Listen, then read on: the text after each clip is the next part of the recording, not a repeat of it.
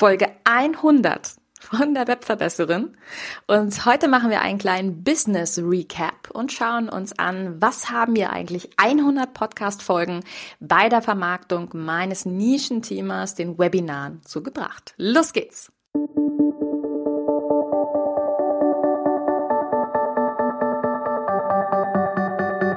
Mit Webinaren erfolgreich. Der Podcast, mit dem du als Trainer, Coach oder Berater online sichtbar wirst. Erfahre hier, wie du dich und deine Expertise durch Webinare gezielt sichtbar machst. Und hier kommt deine Webverbesserin, Mira Giesen.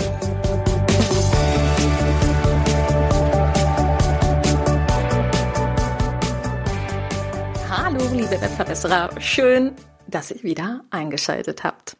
Und ich kann es nicht glauben, dass ich diesen Satz jetzt 100 Mal gesprochen haben soll, denn du hast es schon gehört, das ist die 100. Podcast-Folge von Mit Webinaren erfolgreich. Und ich freue mich so, so, so sehr, dass du wieder eingeschaltet hast und oder vielleicht auch neu eingeschaltet hast. Aber es ist toll, dass du mit dabei bist. Tja, zu meinen Freunden habe ich scherzhaft gesagt, ich werde 100 und in der heutigen Folge möchte ich mit dir einen kleinen Recap machen. Ich möchte mit dir rekapitulieren und zwar ganz untypisch mal nicht direkt über die Webinare, sondern heute soll es eher darum gehen, was hat mir dieser Podcast hier, also mit Webinaren erfolgreich, bei der Vermarktung meines Nischenthemas denn gebracht? Und ich möchte, ja, meine, meine Backstage-Türen ein bisschen für dich öffnen. Ich nehme dich mit und erzähle dir, welche Podcast-Episoden sehr erfolgreich waren. Ich erzähle dir ein bisschen was über Zahlen, Daten, Fakten, hm, wie ich Inspirationen finde, für ein Nischenthema tatsächlich immer wieder neue Folgen zu produzieren und, und, und, und. Also ich glaube, es wird eine ganz spannende Episode heute werden. Ja, und wenn wir diesen Recap starten wollen, dann müssen wir gleichzeitig eine kleine Zeitreise machen und zwar ins Jahr 2015. Wenn du mir schon ein bisschen länger zuhörst, dann weißt du, ich bin selbstständig schon seit 2011. Aber 2015 war das Jahr, in dem die Podcasts tatsächlich alles in meinem Business verändert haben, denn da habe ich die wiederentdeckt und habe mir eine Routine angeeignet, die bis heute da geblieben ist, nämlich jeden Morgen eine Runde spazieren gehen und dabei so ein, zwei, drei, vier Podcast-Folgen anhören. Ja, und in diesem Podcast, da wurde viel darüber gesprochen, dass es wichtig ist, als Selbstständiger sich zu positionieren, eine Nische zu haben, unverwechselbar zu sein. Und das war ich zu diesem Zeitpunkt definitiv noch nicht. Ich war allgemeine Wald- und Wiesen, Social Media, Online-Marketing-Beraterin ohne klaren Fokus. Aber die Podcasts haben mich sehr inspiriert, weil es war wirklich ein faszinierender Gedanke, darüber nachzudenken, was könnte mir wirklich Spaß machen, was wäre ein Thema, wo ich wirklich auch Lust habe, mich darauf zu spezialisieren. Und da war relativ schnell für mich klar, dass es das Thema ist, mit dem ich schon seit 2011 im Grunde auch im Kognito auf dem Markt war, nämlich als Online-Trainerin und ja, einfach diesen, diesen gesamten Markt der Online-Trainings, der Webinare aufzugreifen. Ja, und ein Mann, der dabei eine ganz große Rolle gespielt hat und den ich zwingen werde, diese Episode sich anzuhören, ist Gordon Schönwälder. Gordon war derjenige, der definitiv dafür gesorgt hat, dass mit Webinaren erfolgreich überhaupt an den Start gegangen ist. Ich habe nämlich 2015 seinen Online-Kurs gekauft. Wir haben ja so ein äh, obligatorisches Kennenlerngespräch damals über Skype geführt und daraus hat sich dann tatsächlich auch ein persönlicher Kontakt Stück für Stück entwickelt. Gordon und ich kennen uns mittlerweile sehr gut. Und Gordon ist auch fester Teil dieser Show, denn ihn hörst du in jedem Intro und Outro. Ja, und nachdem der Podcast an sich erstmal soweit produziert war, die ersten Folgen fertig waren, da gab es natürlich diesen obligatorischen Punkt, an dem man nachdenkt, mache ich das jetzt wirklich? Ernsthaft?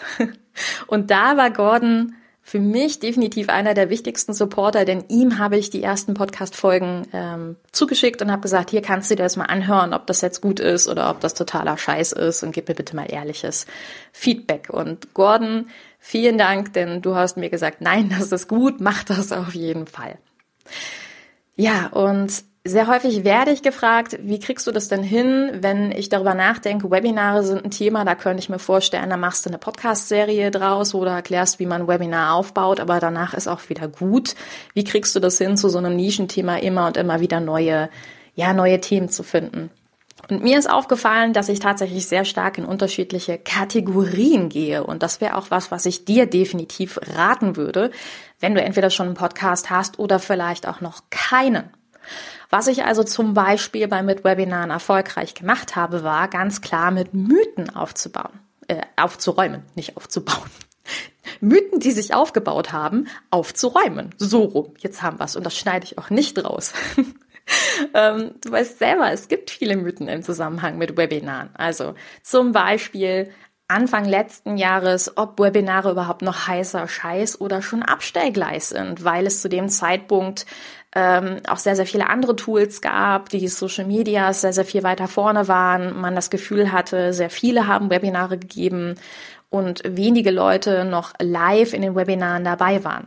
Also habe ich ziemlich genau vor einem Jahr um die Zeit einen Podcast aufgenommen, der also hieß heißer Scheiß oder Abstellgleis, in dem ich dir erklärt habe, hey, Webinare sind ganz wichtig, weil du in die Unabhängigkeit deines Business investierst und sehr viele soziale Netzwerke durch Algorithmen und eigene Regelungen, die einfach entstehen, es dir sehr schwer machen, äh, dich einheitlich zu vermarkten. Und dann kann es sein, dass du 1000 Facebook-Fans hast, aber der Algorithmus von Facebook sagt, ja, das zeige ich aber trotzdem nur drei Prozent deiner Fans, dieses Posting. Und ich habe dir auch gesagt, das Wichtigste ist einfach in deine Unabhängigkeit zu investieren, also in deine E-Mail-Liste und natürlich auch durch die Webinare wirklich die Reichweite zu bekommen, die man eben hat. Und gleichzeitig habe ich zum Beispiel auch mit dem Mythos aufgeräumt, dass Facebook Live gar keine Webinarplattform ersetzen kann. Denn das ist auch eine Frage, die sehr häufig mir gestellt worden ist, wo sehr häufig gesagt worden ist, ey, Facebook Live ist doch quasi ein Webinar. Und ich in der Podcast-Folge erklärt habe, warum das nicht so ist. Und die beiden Podcast-Folgen verlinke ich dir auch einfach mal unten in den Shownotes. Solltest du sie noch nicht kennen, dann kannst du dir dort mal in Ruhe meine Argumente dazu anhören. Aber ein anderer Part, mit dem du natürlich in deinem Podcast arbeiten kannst, ist auch dir aktiv die Probleme deiner Branche mal anzuschauen und ich hatte dir vorhin gesagt, ein Problem, das sehr lange ähm, tatsächlich in unserer Branche schwebte, war, dass ähm, du ein Webinar anlegst, das veranstalten möchtest und ganz wenige tatsächlich live zum Webinar kommen. Also deine Webinarteilnehmer eher auf Webinaraufzeichnungen zurückgreifen und nicht unbedingt live im Webinar dabei sind. Und auch dazu habe ich mal eine Podcast-Folge gedreht. Wo ich gesagt habe, okay, was kann ich denn machen, wenn so wenig Webinarteilnehmer tatsächlich live dabei sind? Wie kann ich dafür sorgen, dass mehr live dabei sind und mehr live mit mir interagieren? Und klar, auch die Folge verlinke ich dir einfach mal unten in den Show Notes, dass du sie dir mal angucken kannst, solltest du auch dieses Problem haben. Ein anderer ganz fester Bestandteil, der aber nicht alle in einem Zwei-Wachen-Rhythmus oder ähnliches bei mir in meinem Podcast auftaucht, sind natürlich Interviews. Und mir ist es wichtig, dass in den Interviews es entweder direkt um die Webinare geht, also entweder jemand wirklich seinen Erfahrungsschatz wiedergibt oder eben weitgehend ein Thema behandelt, hm, das den Webinaren zugutekommt. Ein Interview, das zum Beispiel sehr, sehr, sehr begehrt ist, ist vom Tobias Beck, der dir erzählt, wie du kreative Seminare geben kannst, wie du dafür sorgen kannst, dass deine Teilnehmer wach und orientiert bleiben. Und aus dem Interview hat sich auch eine Kooperation ergeben, denn wie du vielleicht weißt, habe ich Tobis Beck, äh, Tobi Becks Buch geschrieben, das dieses Jahr rausgekommen ist. Ähm, Unbox Your Life. Das habe ich als Ghostwriterin mitgeschrieben, einfach weil ähm, Schreiben ein riesengroßes Hobby von mir ist und sich das so einfach ergeben hat. Ja, und das ist natürlich ganz witzig, wie sich aus Interviews auch Kooperationen ähm, entwickeln können. Oder ein anderes Podcast-Interview, das ihr euch sehr gerne angehört habt, war das von Laura Seiler. Die erzählte, dass sie jede Woche 4000 Webinar-Teilnehmer hat beim Spiritual Sunday und wie die ihre riesen Community, die sie heute hat, über Webinare aufgebaut hat. Und Marc Plätzer wiederum vom NLP Fresh Up Podcast, den du sicherlich auch schon mal gehört hast oder gesehen hast, der hat dir erzählt, wie du deine Ängste überwinden kannst im Interview. Und es sind so hochwertige, tolle Interviews geworden, die möchte ich nicht missen, weil viele von euch da draußen sind Experten und können äh, eben anderen auch super Tipps geben. Und die sollen selbstverständlich hier auch in dem Podcast Gehör finden. Also Interviews sind ein fester Bestandteil für mich, aber ich wechsle zum Beispiel sehr ungern in diesem 14-tägigen Rhythmus. Ganz am Anfang habe ich das gemacht und irgendwann habe ich festgestellt, dass mir das zu viel ist und dass der Podcast schon mein Podcast sein soll und ich deswegen nicht alle 14 Tage zum Beispiel ein Interview drin haben möchte. Ja, eine andere Kategorie, mit der ich sehr gerne arbeite, sind die FAQs, also meistgestellte Fragen. Das lohnt sich einfach, weil ähm, natürlich immer wieder Fragen einer Zielgruppe auftauchen, sicherlich auch in deinem Business. Zum Beispiel war in meinem Bereich ganz häufig eine Frage, was kann ich eigentlich in einem Webinar verkaufen, wenn ich noch gar kein Produkt habe? Also ist dazu eine Podcast-Folge entstanden und das ist die beliebteste Podcast-Folge, die ich je produziert habe, was ich total spannend finde. Also du siehst, wenn, wenn du mich fragst, wie kann ich dafür sorgen, Podcast-Folgen zu produzieren, die wirklich angehört werden, dann würde ich dir vorschlagen, sorge dafür, dass es Podcast-Folgen sind mit Fragen, die dir regelmäßig immer wieder irgendwo begegnen. Ähm, eine Frage, die mir auch immer und immer und immer wieder begegnet ist, war die Frage, welche Webinarplattform denn die richtige sein soll oder ist. Und diese Frage kann ich nicht pro forma beantworten, im Übrigen auch nicht in einem Podcast. Aber diese Frage hat mich sehr inspiriert zu einer ganzen Podcast-Reihe, die ich dann gemacht habe im Rahmen der sogenannten Webinar-Plattform Challenge. Und das ist, glaube ich, das größte Projekt, was ich bisher in diesem Podcast gemacht habe. Das heißt, es gab auf der einen Seite eine E-Mail-Marketing-Challenge, da konntest du dich eintragen, kannst du übrigens heute noch, also es ist keine Vergangenheit, es geht immer noch. Und dann bekommst du von mir fünf E-Mails zugesendet mit den Top 5 Webinar-Plattform-Anbietern aus meiner Sichtweise. Und die habe ich mir zusammen mit Kollegen angeguckt, die sie also nutzen. Ich habe mich also mit fünf Kollegen verabredet, habe gesagt, hey, welche Webinar-Plattform benutzt du eigentlich?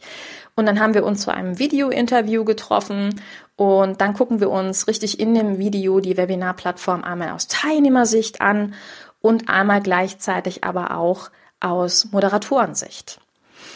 Und parallel, um diese Webinar-Plattform-Challenge so ein bisschen zu pushen, habe ich mehrere Podcast-Folgen produziert, neun in der Zahl, in denen ich mich nochmal genauer mit dem einzelnen Tools in einem Webinarraum beschäftige, wo ich mir also mit dir gemeinsam die, das Whiteboard angeguckt habe, den Chat angeguckt habe. Und diese neuen Podcast-Folgen wiederum, die sind in der allerersten Willkommens-E-Mail von dieser Webinar-Plattform-Challenge drin. Das heißt also, wenn du dich in die Challenge einträgst, kriegst du von mir eine Hallo, herzlich willkommen, ab morgen geht's los E-Mail und bevor es losgeht, ist es aus meiner Sichtweise wichtig, erstmal natürlich zu wissen, was gibt's denn für Tools in einem Webinarraum? Und dafür dienten mir diese neuen Podcast-Folgen. Strategisch war das ganz spannend, weil diese neuen Podcast-Folgen ebenfalls mit die meist angehörtesten Folgen logischerweise sind, weil ich sie nochmal zusätzlich gefeatured habe. Wenn sich also zum Beispiel jemand einträgt über das Internet, über dieses Internet, dieses mysteriöse Ding da draußen, und er meinen Podcast noch gar nicht kennt, dann wird er darüber aufmerksam. Also diese beiden Tools sind im Grunde miteinander verbunden worden. Der Podcast, aber eben auch diese ähm, E-Mail-Challenge. Und das ist ganz spannend, finde ich immer wieder, wenn man so sieht, dass ja, dass man das auch wunderbar verbinden kann, zwei Tools. Und dann kam noch ein drittes Tool dazu, und zwar meine Facebook-Gruppe, von der ursprünglich eigentlich die Idee ausging, hey, das, daraus mache ich eine Pop-up-Gruppe, nur für diese Challenge. Also ich nutze jetzt für die Challenge eine Facebook-Gruppe, wo nochmal Rückfragen gestellt werden können und dann wird die wieder geschlossen. Aber ich konnte weder ahnen, dass die Webinar Plattform Challenge so beliebt sein würde, noch diese Facebook-Gruppe, in der so viele mittlerweile von euch drin sind. Und heute ist für mich die Gruppe einer der größten Ideenlieferanten, weil dort immer wieder Fragen auftauchen. Das heißt, wenn du auf der Suche bist, was beschäftigt deine Zielgruppe, dann finde optimalerweise eine Oberfläche, wo du mit ihr direkt kommunizieren kannst. Das können die Webinare sein, das kann eine Facebook-Fanpage sein oder eben auch eine eigene Gruppe. Achtung, aber eine Facebook-Gruppe muss regelmäßig gepflegt werden. Bei mir ist es zum Beispiel so, dass ich dort meinen Gruppenmitgliedern die Möglichkeit gebe, jeden Mittwoch ihre Webinare zu promoten, dass ich dort meine Podcast-Folgen promote, aber auch jeden Freitag ein FAQ Friday mache, wo ich so die meistgestellten Fragen beantworte und gleichzeitig wieder neue Fragen von Mitgliedern bekomme. Also du siehst, ein Podcast an sich ist ein wunderbares Tool. Du kannst dort sehr, sehr viel reingeben von dir. Das ist so ein Fazit, was ich jetzt hier ziehen kann. Du kannst aber auch eine Menge Leute in diesen Podcast reinlassen in Form von Interviews, wo ich für mich sage, es sollten aus meiner Sichtweise nicht zu viele Interviews sein. Und ein Podcast ist super, super erfolgreich, wenn du ihn cross-medial einsetzt. Cross-medial bedeutet also mehrere Tools miteinander verbinden. Und das waren bisher so meine größten Erfolgsfaktoren in Sachen Podcasting. Sehr viele von euch fragen mich, warum ich keinen Sponsor habe, warum ich also nicht Werbeunterbrechungen mit reinbastle, ähm, keinen festen Sponsor habe, ob ich noch nie eine Anfrage bekommen habe oder auch, was man für Geld nehmen kann. Und ich beantworte das immer gleich, diesen Podcast werde ich keinen Sponsor zumuten. Ich habe sehr viele Anfragen schon bekommen, logischerweise von Webinarplattformen, von Webinarveranstaltern. Aber aus meiner Sichtweise ist es so, dass mein Business, die Webverbesserin und auch dieser Podcast für eine Neutralität stehen sollen. Also mir ist es wichtig, dass du dich zu 100 Prozent auf meine Aussagen verlassen kannst. Und wenn ich dir was empfehle, ist das nicht gesponsert, ist das nicht mit irgendwelchen äh, Hintergedanken versehen, sondern eben, weil ich wirklich von einem Business, von einem Interviewpartner oder jemandem überzeugt bin. Aber Sponsoring-Plätze werde ich definitiv nicht verkaufen. Ja, und wenn du mich so im Abschluss fragst, was ist so das größte Geschenk, was dir der Podcast gebracht hat. Also abgesehen davon, dass es echt eine Riesenreise gewesen ist innerhalb dieser 100 Podcast-Folgen und sich natürlich auch der Stil des Podcasts total verändert hat. Also ganz am Anfang waren das ja Geschichten, die ich dir erzählt habe, wo ich dann immer aus dieser Metapher ein kleines Fazit gebaut habe. Heute ist es so, dass ich die Folgen schon für mich vorbereite, aber relativ frei, frei halt wirklich einspreche.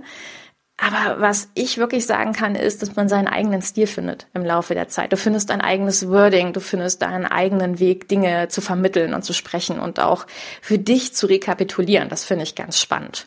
Und dementsprechend möchte ich mich auch bei euch nochmal bedanken, denn im Endeffekt habt ihr mir auch geholfen, meinen heutigen Stil zu finden. Ja. Vielen, vielen lieben Dank dafür. So, das war eine gute Viertelstunde vollgeknallt mit Inhalten, einem großen Fazit zum Thema Podcast und was es dir tatsächlich in einem Nischenthema bringen kann. Und ich hoffe, dass du einiges für dich mitnehmen konntest und ich freue mich, wenn du auch in den kommenden Folgen dabei bist. Ich habe nämlich einiges vorbereitet. Also du siehst, ja, ein Nischenthema kann auch sehr, sehr viel länger noch belegt werden. Und ich freue mich, wenn du weiterhin einschaltest, wir weiterhin miteinander verbunden sind. Und bis dahin sage ich alles Liebe, deine Webverbesserin, deine Mira. Ciao. Dieser Podcast hat dir gefallen? Dann verbessere auch du das Web und unterstütze diesen Podcast mit deiner 5-Sterne-Bewertung auf iTunes. Und für mehr Informationen besuche www.webverbesserin.de. Bis zum nächsten Mal.